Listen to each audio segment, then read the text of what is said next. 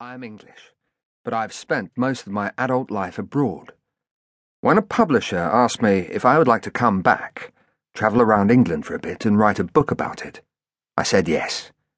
Here in New Zealand, I brought a road map of England and spread it out to plan a route. But there was too much England. Every inch of the map was dotted with place names I knew and should visit. It was impossible to be comprehensive. Any route I took would miss infinitely more than it hit. What I needed was a frame for the journey, a skeleton to which I would add the flesh. I thought of several skeletons, but discarded them because they felt factitious. Then I thought of H.V. Morton. He felt bang right. I read Morton's In Search of England when I was 16. It told the story of his travels around England sometime between the wars. I loved it. As I read, I decided that I too would travel around England. Morton drove, but I would walk.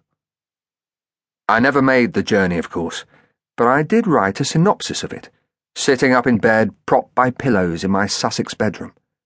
That synopsis filled two sides of foolscap.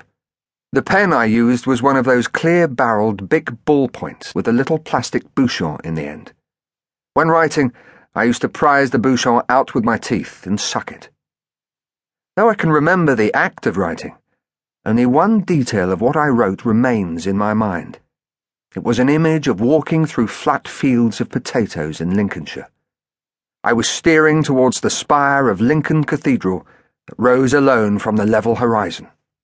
I cribbed the image straight out of Morton. Thirty one years later in New Zealand, it did not take long to find a second-hand copy of In Search of England. The bookseller had read Morton. So, I soon discovered, had many people of my age and older. They all spoke well of him. Rereading a book at 47 is very different from reading it at 16. Morton's prose felt dated now, as it hadn't then, but I still admired his zest and his neat, light touch with a story. More movingly, I could sense what it was that first excited me when I read him. Somewhere down in my guts, the ghost of romantic adventure stirred its limbs and shook off the dust. Morton set out from London in April 1926.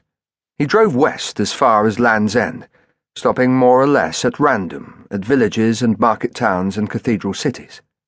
Then he went north to the Scottish border, across the top of the country, and back down the east coast.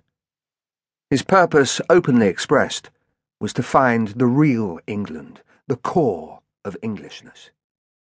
He duly found it.